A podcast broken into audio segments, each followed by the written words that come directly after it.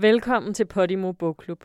I denne podcast så udvælger en af vores syv værter hver uge en lydbog, som du kan lytte til på Podimo. Ugens vært inviterer en spændende gæst med sig i studiet for at dykke ned i og diskutere lydbogen. Din podcastværter vil blandt andet være Olivia Sarlo og Jakob Ellemann, Birgitte Hjort Sørensen og Bodil Jørgensen. Få en forsmag på lydbogen i podcasten her, og find den bagefter på Podimo. God lyttelyst.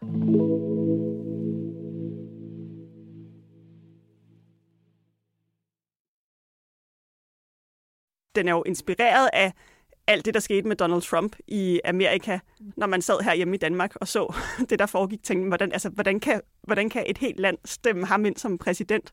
Fake it till you make it. altså, det er jo sådan en kejserens nye klærefortælling. Ja. Og nogle gange, hvis man tror nok på sig selv, så skal det nok lykkes. Velkommen til Podimo Bogklub. Ugens vært er Emily Salomon. Med sig i studiet har hun Sakia Ashmi. Sammen skal de tale om Sadie Smiths roman Bedrageren. Rigtig god fornøjelse.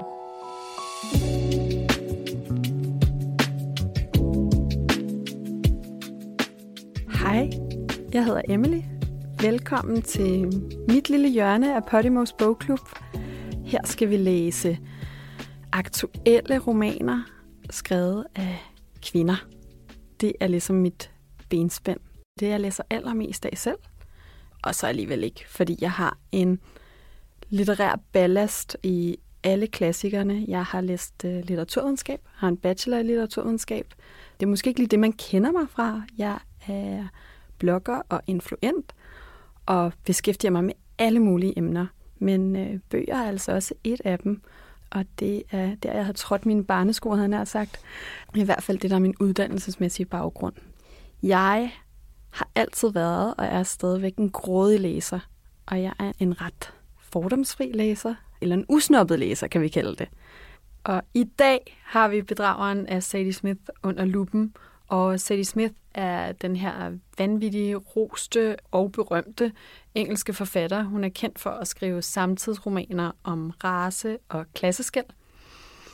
Bedrageren er hendes første historiske roman, men lad jeg ikke afskrække af det.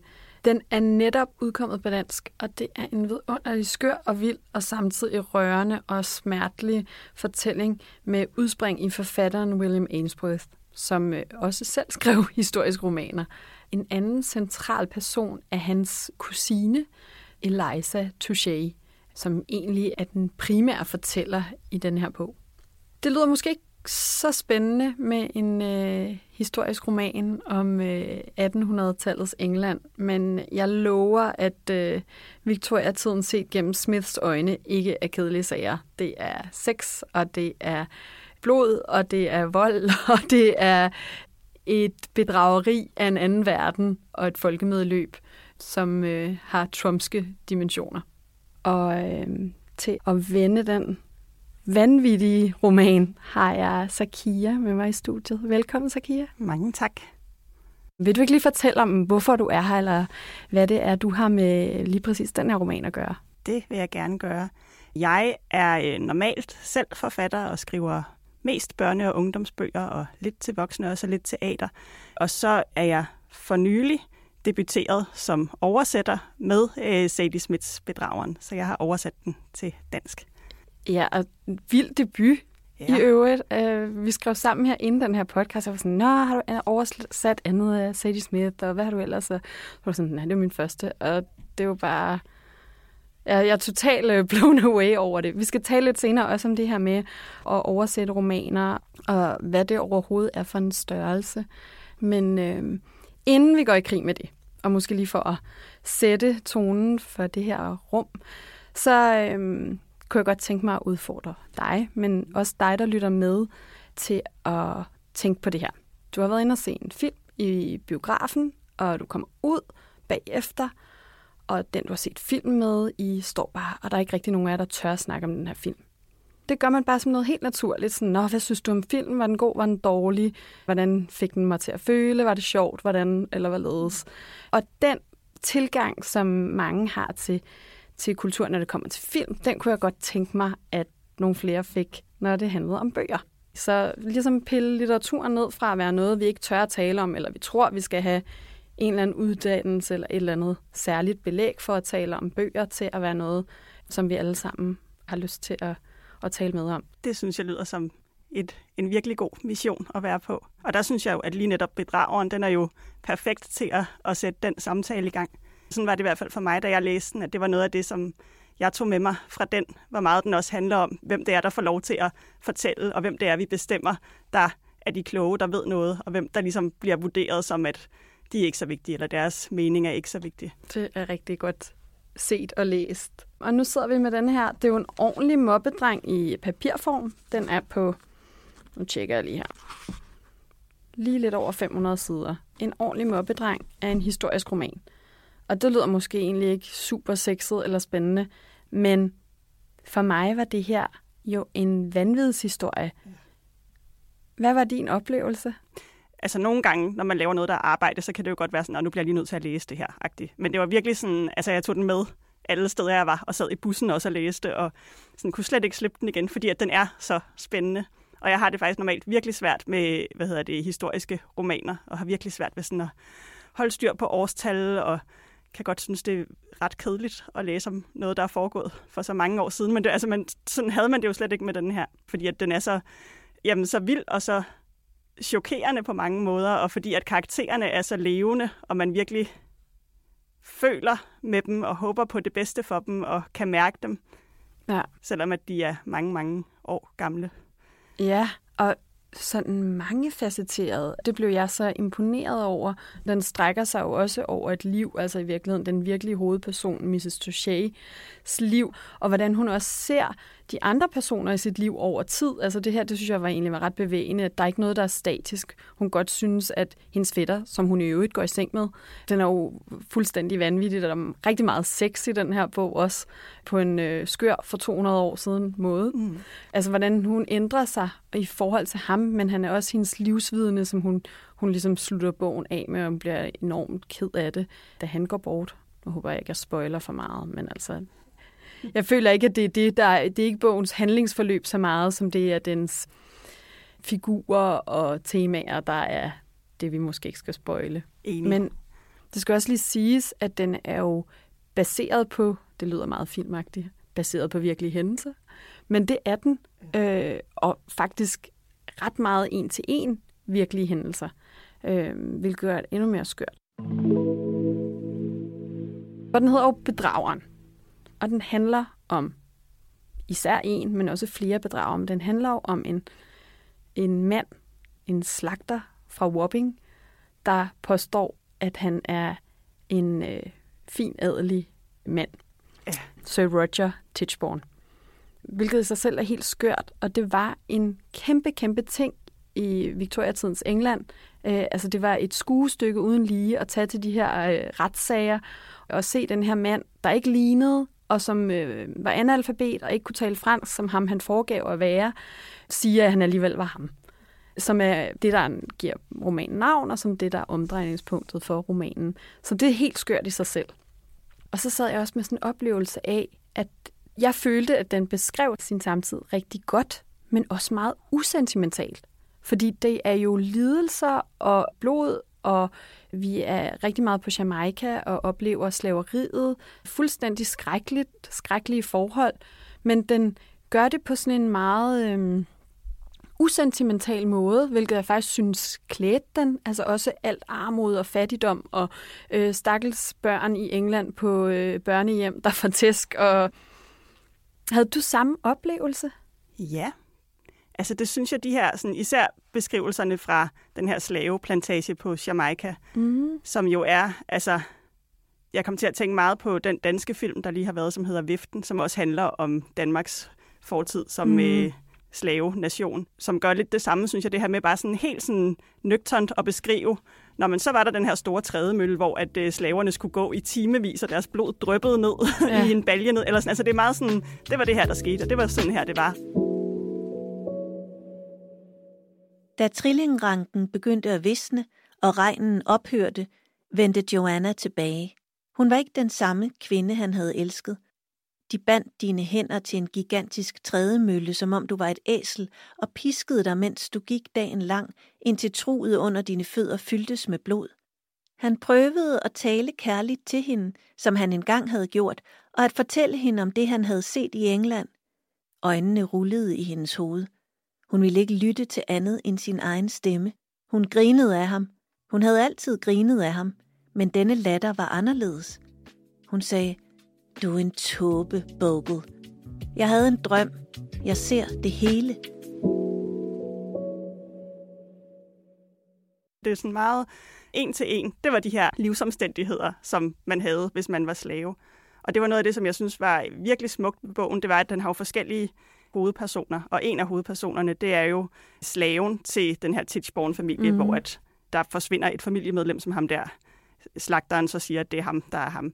Øh, men slaven til den her familie, som jo er vokset op på den her slaveplantage, at man ligesom bare får beskrevet, at det er de her livsomstændigheder, han har, og det er jo sådan en fuldstændig umulig kår. Og så samtidig får man beskrevet det menneske, som han er, og de mm. drømme, han har, og de håb, han har for sit liv. Og så ligesom bare føler den der sådan klaustrofobi og den der umulighed i, hvordan skal han på nogen måde få udlevet alle de længsler og drømme, han har med mm. de rammer, der er. Ja, ja, det er også bare sådan noget, nu må du, han er enormt forelsket, og har jo ligesom en kæreste på Jamaica, og han har jo nogle fremtidsdrømme med hende, også i forhold til nogle andre ting, og så er det bare, nå, nu må du jo lige tage med til England, fordi det har jeg bestemt. Ja, og vi ved ikke, hvornår vi kommer tilbage, og Nej. om du nogensinde kommer tilbage. Nej, Nej, men nu er, når vi er ved det her med slaveriet, for mig er det et af bogens meget, meget centrale emner, hvis ikke det allermest centrale, at Sadie Smith, hun virkelig tager livtag med det her kæmpe britiske traume, som jeg forestiller mig, det er for nogen måske også totalt med skyklapper på, at England simpelthen har den her fuldstændig skrækkelige fortid som kolonimagt, ikke? Og det er så indkapslet i Great Britain. På et tidspunkt gør hun også det er så fint, hun ligesom spider det her enormt ironiske i nationalsangen, mm. hvor øh, englænderne står og synger netop, at de aldrig skal være slaver. Ja. Og sådan det fuldstændig vanvittige at sige det. Hvis det er en del af en sang, så kan man godt se, at det ikke er fedt. Ikke? Hvorfor må man så gøre det mod andre mennesker? Ja. Så slaveri og frihed er bare sådan nogle, hvem er frie? Det er jo også i forhold til det at være kvinde. Er kvinderne frie? Hvem bestemmer, hvem man er? Og det her tilfældighedsspil i, hvor man er født, og hvad det så betyder. Så det er sindssygt spændende, men jeg synes, det var så... Altså, jeg synes faktisk, det var vildt, hun kunne gøre det så usentimentalt. Mm. Fordi jeg blev meget berørt af det. Selvfølgelig gør man det, men når jeg tidligere har læst noget, især litteratur, der bearbejder traumer eller øjenvidneberetninger, det er klart, at det, vi kan ikke have øjenvidneberetninger i dag fra den tid. Det ligger meget langt tilbage, men så har det været meget mere blodigt, det er ikke det rigtige ord, men, men det har været... Jamen, jeg tror godt, jeg forstår, hvad du mener. At, altså, det føles ikke, når man læser det, som om hun prøver at aktivere nogle særlige følelser i en. Nej, Det er bare, som om hun bare fremlægger, præcis. det her, det var virkeligheden, det var sådan, det var. Ja. Uden at sådan prøve ligesom at, at skrue for meget på sådan en grædeknap, eller det er ikke sådan, at man skal... Nej. Nogle gange, når man læser sådan noget, eller ser film, dokumentarer, eller sådan, at man får sådan en følelse af, sådan, okay, nu vil de virkelig gerne sådan understrege, ja. det her skal du have, have dårlig samvittighed over, eller det her skal du føle dig ked af. Og sådan synes jeg ikke, man fik det med den her bog. Nej, det var meget nøgternt, men også meget op til læseren. Ja. Øh, og det var der egentlig noget øh, meget spændende over, synes jeg, at det, at det blev ikke givet en eller anden værdi. Jeg tror, det er det, jeg ledte efter. Ja. Det blev ikke sådan værdiladet, og det var ret interessant. Hun er jo også virkelig sjov. Det var virkelig tit, at jeg sad både og grinede, og så samtidig så måske lige inden havde læst noget, der var meget brutalt, eller lige bagefter læst noget, der var meget brutalt, eller grinet af noget, der var meget brutalt, fordi at hun er så god til ligesom at gøre det tilpas karikeret, uden at det kommer over og bliver for meget, men at det bare er virkelig sjovt, eller at hun får ligesom udstillet også hende, Eliza Touché, som er den ene hovedperson, også får udstillet ligesom hendes privilegieblindhed, selvom hun jo på mange måder er et meget uprivilegeret menneske. Og også ligesom øh, Andrew, slaven, altså også øh, lever et liv, hvor at hun slet ikke kan få lov til at udfolde alle de drømme, hun har, og alle de ja. længsler, hun har, at så er hun jo samtidig, når man så læser det, som han er gået igennem, så er hun jo meget, meget privilegeret i forhold til ham. Øh, og der synes jeg, der var nogle scener, hvor, sådan, altså, hvor deres, øh, de møder hinanden på et tidspunkt i bogen. Deres mm. samtaler sammen, og hendes søn, samtaler med hans søn, hvor det også bliver udstillet, at der også er nogle ting, som hun bare ikke forstår, eller sådan de her gradbøjninger af undertrykkelse ja. Ja, ja. og muligheder Og man de har sit lidt sådan en culture clash. Og alligevel, hun kom over fra et virkelig fint sted. Hun er jo ret kær, altså hun vil jo virkelig gerne, ikke? Og hun kan næsten heller ikke forstå, hvorfor de ikke bare kan sidde ned og snakke sammen. Eller sådan. Altså hun, hun er ret spændende. Det tror jeg faktisk var min yndlingspassage i bogen. Det er der, hvor de sidder på det her bøfhus, og han fortæller sin historie. Hvordan så du den passage? Jeg kunne også virkelig godt lide den. Eliza, hun er jo måske noget af det, som hun er mest fascineret ved, ved, ved alle de her retssager. Det er jo Andrew Bogle. Mm. Og øh, hun er meget optaget af, om hele det der puslespil med, at hun kan ikke få det til at gå op, at ham, slagteren, virkelig skulle være rigmandssønnen, men samtidig kan hun virkelig ikke få det til at gå op, at Andrew Bogle på nogen måde skulle være en løgner, fordi at hun ser så mange gode kvaliteter i ham, og han Ja. er så elsket af folket, og er så elskelig, og så øh, virker så troværdig, når han snakker. Ja. Så hun er enormt fascineret af, sådan, hvor, om, om han virkelig tror på det, han siger, og hvorfor han siger, som han gør. Op til deres møde er der sådan nogle scener, hvor hun fantaserer om, hvordan det vil være, når hun møder ham. Og Ja, så hun vil hun række skal hånden, sige, Ja, hvad hun og- skal ja. sige, og hun vil sådan række hånden hen over bordet, og så vil han lægge sin hånd på hendes. Og så når de mødes, så, så det er næsten det, der sker, at sådan, hun rækker hånden frem. Der er sådan en sætning, som hun tænker, hun skal sige, som er sådan noget, fortæl mig alt, eller sådan noget. Ja. Og så, siger, sådan, så, så sker det, når de mødes. Og det, der var sådan ja, noget virkelig smukt ved det, at hun sådan har nærmest fangirlet over ham så længe. Og så endelig så får hun sin chance for at, nu skal det være, og nu øh, skal de snakke sammen. Mit liv har haft mange dele, sagde Bogle. Det er vanskeligt at sige, hvor mange liv jeg har levet, eller hvor min historie virkelig begynder. En ting ved jeg med sikkerhed. Min historie er ikke, hvad den skulle have været. Jeg skulle have været en stor mand. Jeg kommer fra store mænd på min fars side. Men jeg husker knap nok min far, og kan kun udtale mig om det, Myra har fortalt mig. Myra var min mor, og meget af det, jeg ved om min fars liv, har hun videregivet til mig. Stakkels kvinde. At hun ikke havde andet end det at give mig. Jeg blev meget øh, sådan lullet ind i hans fortælling. Ja. Sådan meget henført til den her skrækkelige øh, sukkerplantage. Øh, Det er også en meget stort skift i øh, bogen. Altså det her, at det går fra at være alt sammen foregå i England og fortalt omkring Eliza og William, og så til at man, at det pludselig er, som du siger, på Jamaica og en sukkerplantage, og, sådan, og, og at det er Andrew, der fortæller. Ja, At det, det opleves sådan meget øh, stærkt, at det skift, der sker der. ja og at, at hele det, der folder sig ud, og jeg, jeg havde også, øh, altså, det er jo meget tydeligt, at det er en del af romanen, det kan man se bare på omslaget, men, men jeg havde også ventet på det, tror jeg, og, og da det så kom, så skuffede det ikke, og der er det her sådan elementer af noget magi over det også, både fordi det er fjernt, men også, at der er øh, store Joanna og lille Joanna, der ligesom, de kan nogle De kan sådan noget lidt voodoo-agtigt. eller Præcis. Sådan, ja. som er ret sejt og spændende. ja, og ret, altså sådan, ikke bare sådan lidt voodoo, de kan jo, altså, det, De kan ikke, sådan bliver det i hvert fald fremlagt i bogen, at de kan altså, få folk til at dø Ja. og starte store øh, hvad hedder sådan noget, orkaner. Og, Ja. ja. Det var en meget, meget for mig sådan bevægende scene.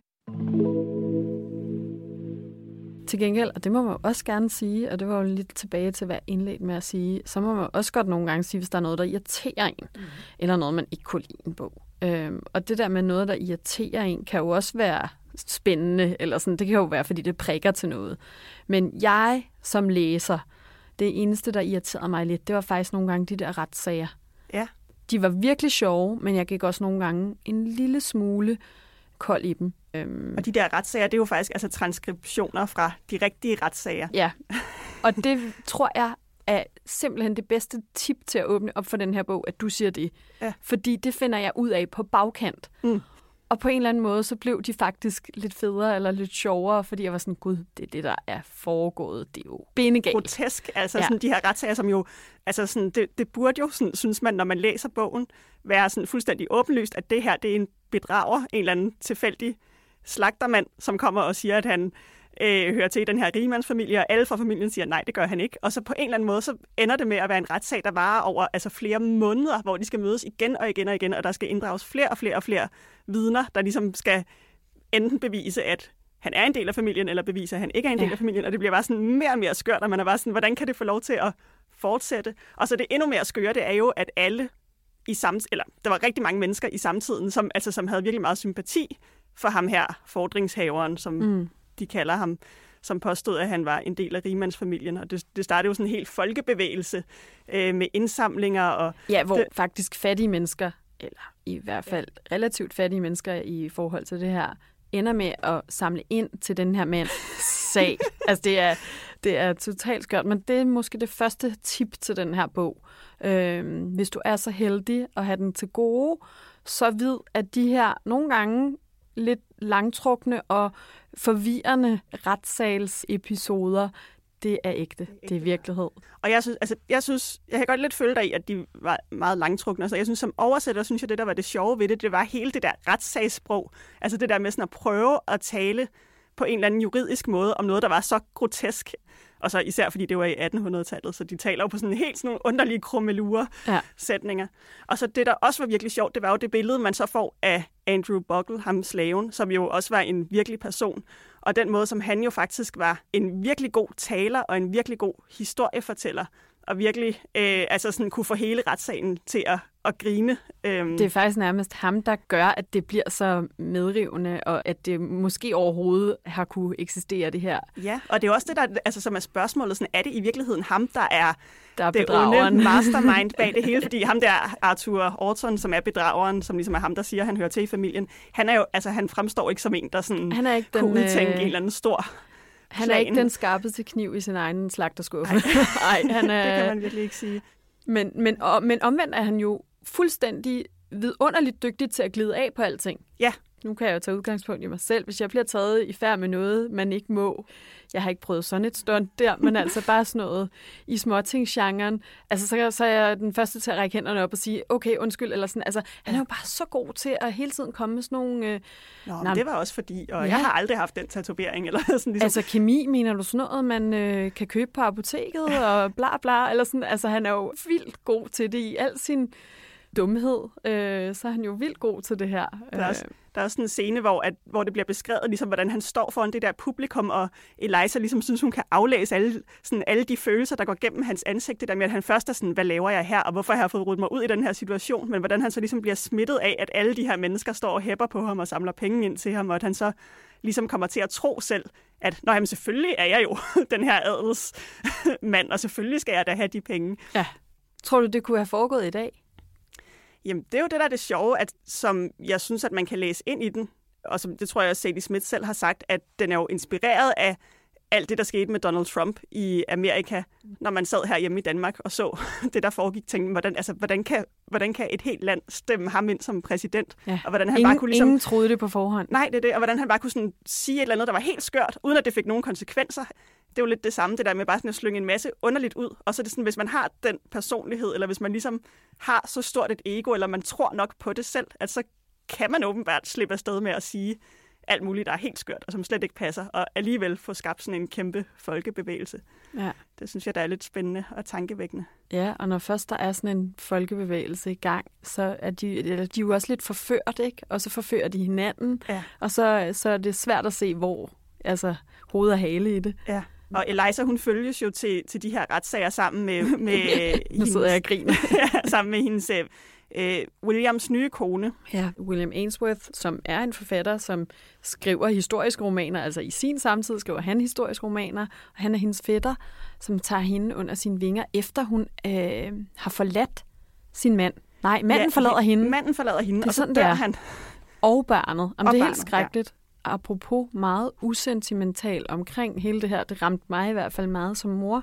Der er jo bare, for to- det er 200 år siden, børnedødeligheden er bare ekstremt høj. Og det er da også sådan en helt usentimental, det er jo meget sådan en samtidssyn, øh, at det er bare sådan, jamen der ryger mange i svinget. Ikke? Ja. Og det er jo også bare sådan ret spændende, det der med, når man, hvad sker der på 200 år? Klart. Ja, I fordi forhold til bedragere sker der måske ikke så meget, men der sker heldigvis en masse i forhold til, til børnedødelighed og i forhold til også, hvor dårligt mennesker behandler hinanden. Måske. ja, eller måske ikke. Måske, måske ikke. Ja. Jeg synes, vi kom fra noget. Jo, det var det med, med, med Williams nye kone. Åh oh, ja, det er rigtigt. Ja. Undskyld, jeg blev revet totalt med. Men, og det er det, der sker med den her roman, at der sker så mange ting på en gang, og man bliver revet med af det hele, synes Ja, jeg. men du var ved, ved, Ja, ja, hende Sarah, her. som ja. er virkelig, virkelig altså, en af de sjoveste ting i romanen, Hun synes jeg. er så grineren. Hun er jo Williams tjenestepige til at starte med, og så bliver hun gravid, og derfor så skal de giftes i starten af romanen. Og hun øh, stiger jo så ligesom i graderne fra at være tjenestepige til at være Williams kone. Og øh, kommer jo fra en helt anden klasse end øh, William og Eliza. Hun er sådan meget underklasse, meget proletariat. Og det og, lægger hun heller ikke skjult på, vel? Det lægger hun altså, hun er faktisk på. nærmest stolt af det. Ja, ja. klar. Og sådan meget, altså sådan meget brogt og meget... Øh, bare en virkelig, virkelig sjov karakter, som jo så bliver meget opslugt af hele den her øh, retssag, der er i gang. Altså hun er en af de der tilhængere, som virkelig synes, at ham Sir Roger, eller ham der udgiver sig for at være Sir Roger, at han øh, skal i hvert fald have retfærdighed, og de skal samle penge ind til mm. ham, og sådan støtter meget op om den sag.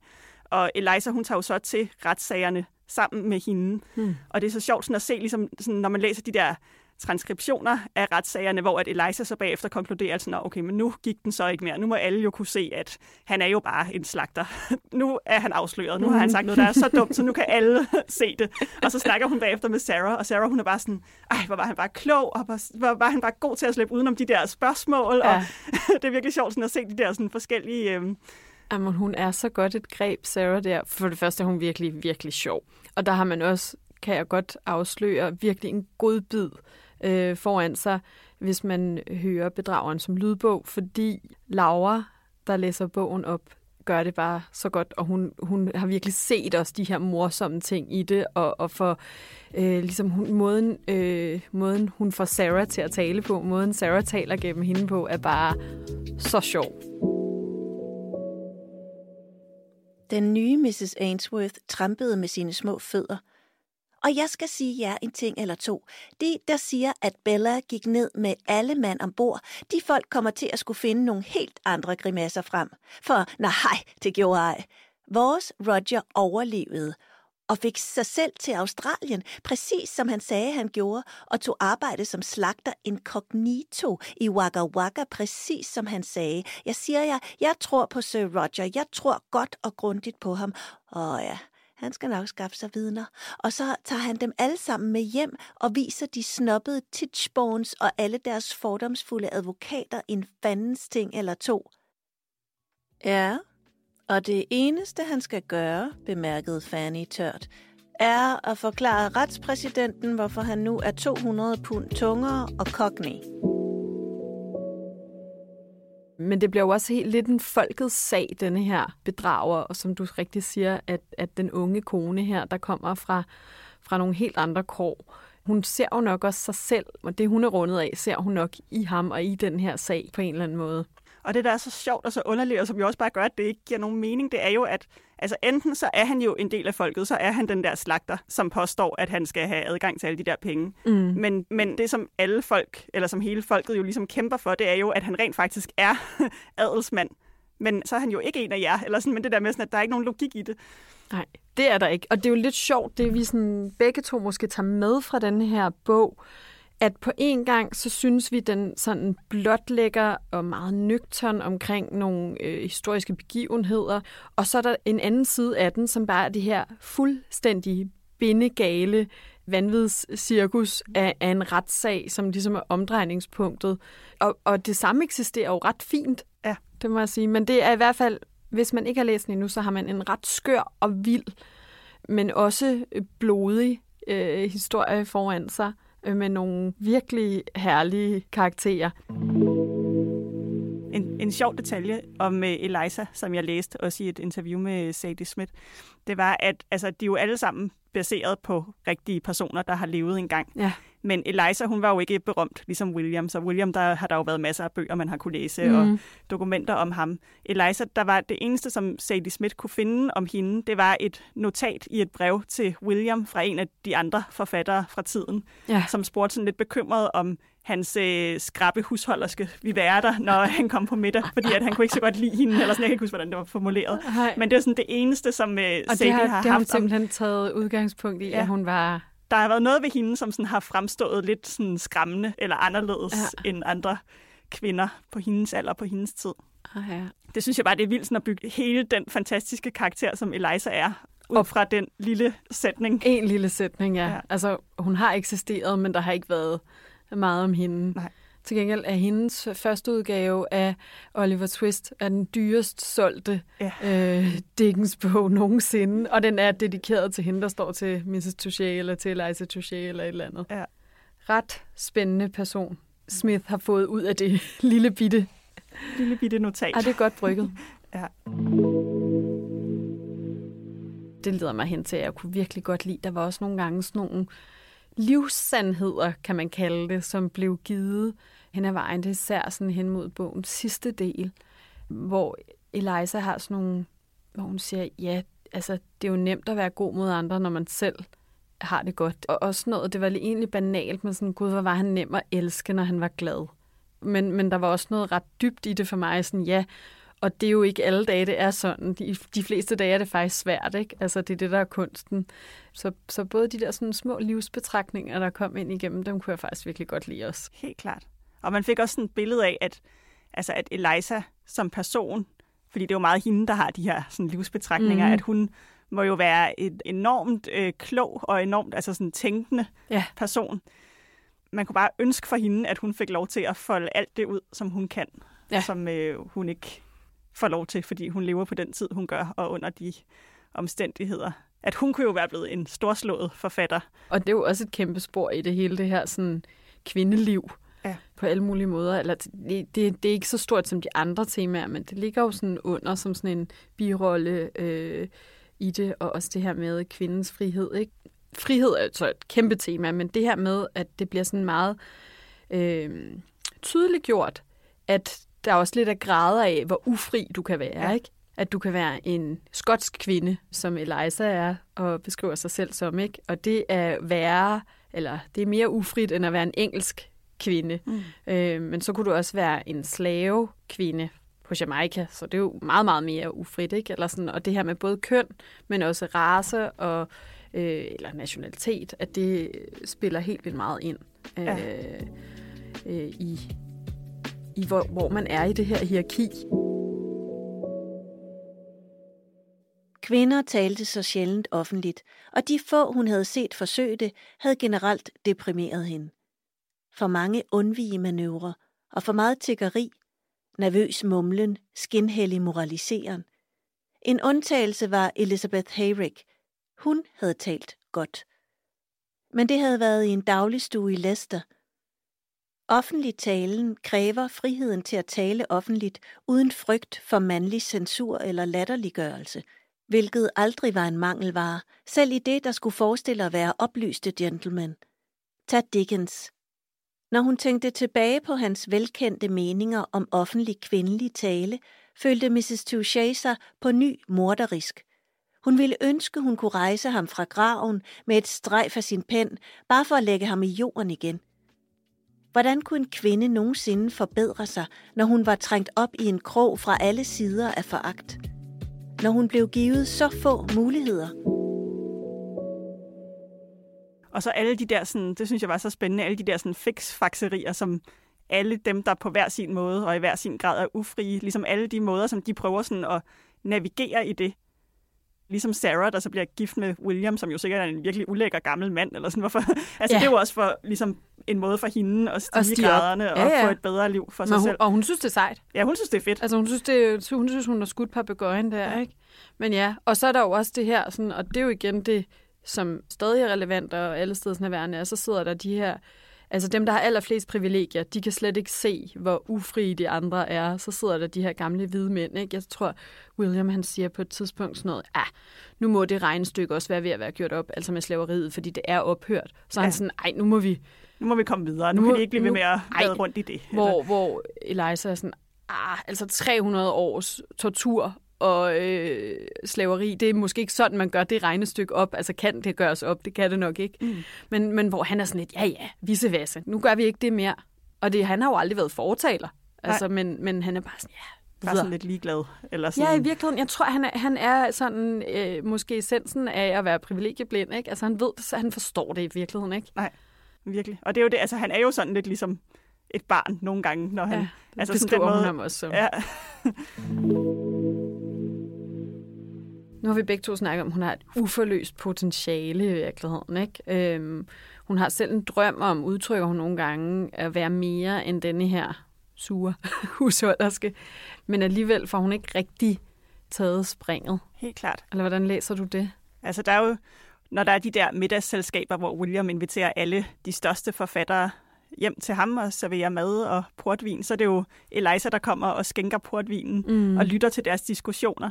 Og ja. så en gang imellem, så kan hun ikke dyse, og så bliver hun nødt til at blande sig eller sige Præcis. sin mening, og så bliver der ligesom lukket ned for hende, at jamen, det ved hun jo ikke noget om. Og ellers så går hun jo bare som sådan et, et spøgelse eller sådan en usynlig person og hælder portvin op i alle forfatternes glas. Ja. Selvom at det jo, når man læser bogen, tænker man sådan, at det, hun burde jo bare virkelig have en ja, plads ved det kløgtigste. Hun er ja, den kløgtigste. Hun er jo meget, altså, hun er meget mere berettiget til at sidde der og diskutere alle de emner, end nærmest alle de forfattere, der sidder om bordet med deres store oplæste egoer. Ja. Og så sådan en anden sådan utrolig fin detalje, det er, at hun som gammel dame, så syr hun øh, lommerne på sine kjoler større, sådan så hun har plads til at have en, en notesbog ja. og, og en, øh, en pen i lommen. Og derfor så har hun altid sådan blæk klatter på fingrene, fordi hun går med hænderne i lommen med Ja, for hun blæk. skriver jo. Ja. Altså, hun er jo ud af det her litterære miljø, godt nok mest som flue på væggen. Mm. Hun er jo ikke fri, og det talesætter hun også selv. Men men det er jo også noget, der godt kan være sådan lidt gnidninger i for mig, fordi hun har jo lidt muligheden, men hun vil ikke tage imod sin arv. Ja. Og den står bare og bliver akkumuleret over tid. Hun har sådan noget 50 pund om året, fordi det er øh, slavepenge. Ja. De er simpelthen, hendes familie også infiltreret i det her øh, sukkerrørsindustri, og hun er sådan, jeg vil ikke have penge, der er tjent på den måde. Det er, det er blodpenge, det skal jeg ikke bede om. Og det er ligesom sådan en ting, som, altså, som vender tilbage til hende flere gange. Ej, hvis bare jeg gik ned og fik ja. de penge, så kunne jeg faktisk flytte fra William, og så behøvede jeg ikke at være husholdske mere, og så kunne jeg sidde og skrive hele dagen. Men der er alligevel noget, der gør, at hun ikke gør det. Og hvad holder, ja, hvad holder hende tilbage? Ja, jeg, altså, jeg tror, at det både er en, øh, altså en kærlighed over for William, og sådan en følelse af, at hun skal passe på ham på en eller anden måde. Mm. Jeg ved, om hun også bare er altså sådan bange for at tage springet. At der også er noget tryghed i det liv, som hun har, og hvad, Ja. Hvad hvis hun pludselig skal bo alene, og det er for stort eller for farligt? Det er jo på en eller anden måde ærgerligt nok, ikke? for hun er jo ret sej ellers, men det er jo også lidt en nemme løsning. Ikke? Ja. Altså sådan det der med, nu lader vi de der penge være, og måske en dag, og så videre. Og ja. ja, hun synes også, det er nogle beskidte penge. Ja, det gør hun, fordi de er jo kommet af hele slaveindustrien, som hendes afdøde eksmand var en del af, eller hans familie var en del af. Vi har været ret meget rundt om den, uden at afsløre alt for meget. Ja. Øhm, vi der er en ting, som vi slet ikke har noget at snakke om. Det er måske også det, du skal til at sige.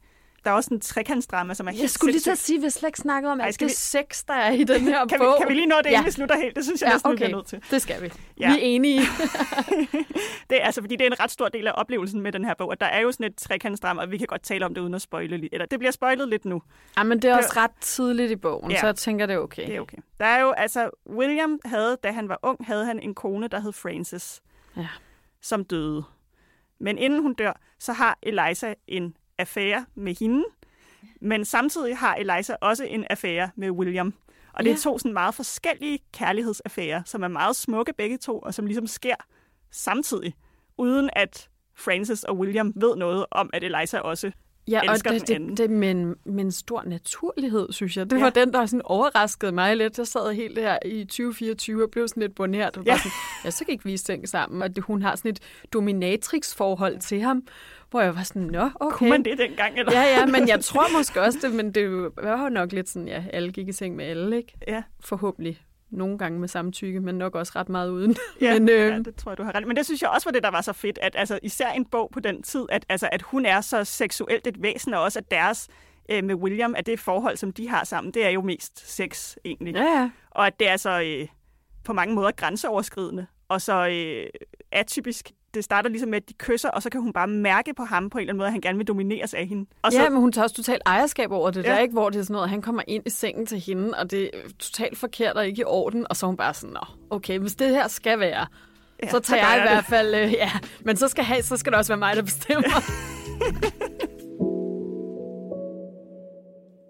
hun tog fat om hans kæbe.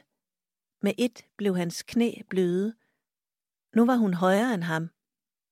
Hun hørte et støn af behagelig vantro. Hun klemte en smule højere. Endnu et støn. Og på denne måde førte hun ham helt ned til gulvet. Hans hoved stadig holdt nøjagtigt på plads af hendes hånd. Hendes mund dækkede hans nu. Alt var vendt på hovedet. Hans arme faldt slapt ned langs hans sider. Hun kom ved et uheld til at flække hans læbe med sine tænder. Hvis nogen kom forbi, ville de have troet, at hun var en bloddrikkende vampyr. Så har hun det her, de har det her øh, forhold også, øh, Eliza og Francis, hvor de lige pludselig begynder at sove sammen. Ja. Øh, William han tager væk på sådan nogle rejser en gang imellem, hvor Ja. han sådan, nu tager jeg til Italien, og så er han væk i 11 måneder, og så skriver han måske hjem sådan, "Ej, jeg bliver lige tre måneder mere, eller sådan noget. Så de har ligesom sådan nogle Fuldstændig. lommer i tiden, hvor det bare er de to kvinder hjemme med, med William børnene. og, og Francis børn, ja. Og der begynder de simpelthen at gå i seng sammen, og der er faktisk sådan en ret smuk passage om den her blomst af kød. Ja. Eller sådan, altså det er sådan ekstremt sanseligt. ja det kan jeg godt huske det Og sted. det er den mest, i virkeligheden, som jeg oplevede, det er den mest metaforiske beskrivelse, der er. Den er sådan en lille smule ja. løsrevet fra resten. det, så ja, det det har du egentlig fuldstændig ret i, tror jeg. Øhm, har jeg ikke tænkt og over det her billedsprog, og sådan, det var sådan helt, altså man kunne næsten mærke den her blomst af kød Ja. Jeg, rundt om sine fingre. jeg synes, sådan, da, da, da jeg oversatte, eller da jeg læste det kapitel, at det var nærmest sådan, man fik sådan, altså sådan klavermusik i baggrunden. Sådan, det er sådan meget fint og ømt, sådan det forhold, som de to kvinder har sammen. Ja. Og hvor man bliver sådan helt skuffet, når William kommer hjem igen og sådan ødelægger det hele. Den der sådan meget fine stemning i, i det der kvindehjem, hvor de bare kan få lov til at ja. sove sammen, og ja, men alt altså, er bare ja, det- udramatisk jamen, og harmonisk, og blomster ja. af kød. Og... Blomsterkød. Men ja, den ville jeg også gerne have haft mere af. Ja. Det var ærgerligt, det skulle slutte så tidligt. Hun må godt være blevet lidt ældre, hende Frances. Hvem synes du skal lytte til den her? Eller læse den med øjnene? Det må man jo gøre, som man... som man vil. Ja. Jeg synes, at man i hvert fald ikke skal blive skræmt væk af, at det er en historisk roman, og Dickens er med, og den foregår i 1800-tallet, og den er 500 sider lang. Øh, Fordi at den er så sjov, og den er så nede på jorden, og den er så... Altså, det føles ikke som en historisk roman, hvor det er Nej. mega vigtigt at huske alle bikarakterer, hvor det er mega vigtigt at holde styr på årstallene. så Nej, man skal nej. ikke sådan... Jeg synes, at dem, der skal læse den, det skal også være dem, som måske normalt ikke vil gide læse en 500 sider lang bog om 1800-tallet. Ja, og ellers kan man lytte til den med en mega, ja. mega god oplæser. Men Klart. det synes jeg er en rigtig god pointe, at det skal man ikke lade sig skræmme af, fordi den er også sjov, og den omhandler nogle meget alvorlige, vigtige emner, men den tager ikke sig selv sådan seriøst, eller ikke på sådan en træls måde i hvert fald. Altså sådan, øh, alle kan være, være med og måske se noget af sig selv, eller nogen de kender eller ikke kender, eller ikke kan lide i den. Der er virkelig også nogle, øh, nogle skrækkelige mennesker. Det er faktisk sjovt. Det det er ham, der sidder allermest fast hos mig. Det er ham, den irske advokat, der har mishandlet sit eget barn. Ja, oh, Som ja. er advokat, ikke? hvor det er også bare sådan, hvorfor må han være der? Ja. Men du altså, du synes, man skal Jeg læse synes, den her altså, jeg bog? tror, der er virkelig mange, der vi får meget ud af at læse den. Også og, øhm, altså, ligesom at bruge den som et spejl på vores samtid. At man kan både læse alt Mhm. muligt med Donald Trump ind i den. Mm. Jeg læste et interview med Sadie Smith, hvor hun selv sagde, at hun også synes, den handlede meget om øh, klimakrisen. Og den måde, at, ligesom, at øh, hvordan det lykkedes at afskaffe slaveriet. Den Ja. bevægelse, den sådan, folkebevægelse, som det krævede dengang. At det, man kan læse den og få noget håb i forhold til, At det er hende sådan, at den skulle være en inspiration til, at man faktisk, ja, Ja, kan at der, der er mange ting, ting, der ja. sådan kan lykkes, Sejt. hvis øh, folket står sammen. Og det synes jeg var virkelig sjovt, at det er jo, altså sådan, når folket står sammen i den der bog, så er det jo både ligesom med den der retssag, hvor det bare er helt gakkelak, og sådan, ej, hvorfor er der så mange mennesker, der samler sig om det? Mm. Mhm. Men samtidig så er det jo også øh, noget, som Eliza, hun ligesom bliver vivlet ind i hele abolitionistbevægelsen Mhm. mm. og afskaffelsen af slaveriet og sådan noget. Ja. Og det kan folk jo også gøre, når mange mennesker går sammen om en sag. Absolut. Ja. Som egentlig bliver, også bliver kigget på med sådan nogle lidt samtidsøjne. Ikke? Altså, det er, sådan, det er lidt en fjollet damebevægelse, eller ja. sådan, men omvendt så får de faktisk rykket rigtig meget. Virkelig. Der er ja. Rigtig meget spændende i bogen. Ja, den er i hvert fald, man skal ikke tænke historisk roman. Det må være rigtig kedeligt. Det her, det er det vildeste drama, og øh, Meget saftigt. det vil jeg også sige. Okay, så Kia, hvad hvis du tager én ting med dig fra denne her vanvids roman, som det også er. Hvad er det så? Oh, hvis jeg kun må tage én ting med. Jeg Ja. tænker på flere forskellige ting. Jeg tænker især på William, Ja, og den måde, han bare var det hotteste navn, eller et af de hotteste navne på sin samtid. Og i virkeligheden, så kunne han ingenting. altså han kunne være enormt produktiv, ikke? Men Han det var ligesom enormt det. produktiv. Ja. Men, men der skete jo også noget med, at så kendte han de rigtige mennesker. Ja. som trykte ham i deres magasiner, og så blev det ligesom sådan, at folk de læste ham, også fordi at det var meget sådan smusagtigt, og der var sådan, altså noget kunne han jo, fordi han skrev nogle bøger med sådan nogle meget voldsomme sexscener, og der skete alt muligt, som ja, ja. Sådan fascinerede sin samtid. hun beskriver også, han skriver tre kapitler om dagen. Ja. Det er jo ret sådan, altså så han tænker jo... så, han har i hvert fald været produktiv. Mega produktiv. Men så hele det der med sådan, at han, han jo ikke var den store forfatter, som han selv troede, ja. og som, han, som der ligesom på et tidspunkt var sådan en stemning omkring, at han var. Og det synes jeg virkelig er øh, vigtigt at huske på, ligesom hvem er det, der definerer, hvad der er kvalitet, og hvem mm. bestemmer, hvad der er godt. Og det kan jo skifte afhængig af, hvad der lige er på mode, og hvem det er, der får lov at komme til ordet. Ja. Jeg, jeg tror, jeg har to ting. Der er den ene er fake it till you make it. altså, det er jo sådan en kejserens nye klærefortælling. Ja. Og nogle gange, hvis man tror nok på sig selv, så skal det nok lykkes. Uanset om man er øh, William, måske især William, med, med det her lidt tvivlsomme forfatterskab, som alligevel er en øh, bravende succes i hans egen tid. Eller om man er, er den egentlige bedrager, ham her, slagteren for Wapping. I hvert fald langt hen ad vejen. Ja, langt altså, hen ad vejen. Han, fordi... han lykkes ikke helt med det, men, øh, men, men, men den går ret langt, ikke? Ja, det er det. Han når, han når jo at starte en helt folkebevægelse. Ja, begge bliver vanvittigt berømte. øhm, og ud over det her fake it till you make it, og det synes jeg i virkeligheden er den fine øh, historie i det, at nogle gange skal man også bare lige prøve mm. at, at turde og, og tage udfordringen op og udleve den her drøm og potentiale. Tusind, tusind tak, fordi du havde lyst til at komme og snakke med mig om den her bog. Det øh, er jo en kæmpe fornøjelse at tale med en, der kender den så godt. Tak, fordi at jeg måtte øhm, komme og snakke med. Jeg håber, at vi kan ses igen en anden gang til en bogsnak. Og jeg håber, at jeg skulle læse en masse mere af dig, du har oversat i fremtiden. Det håber jeg også. Tak. Selv tak. Tak fordi du lyttede med. Du kan finde Bedrageren af Sadie Smith på Podimo. God lyttelyst.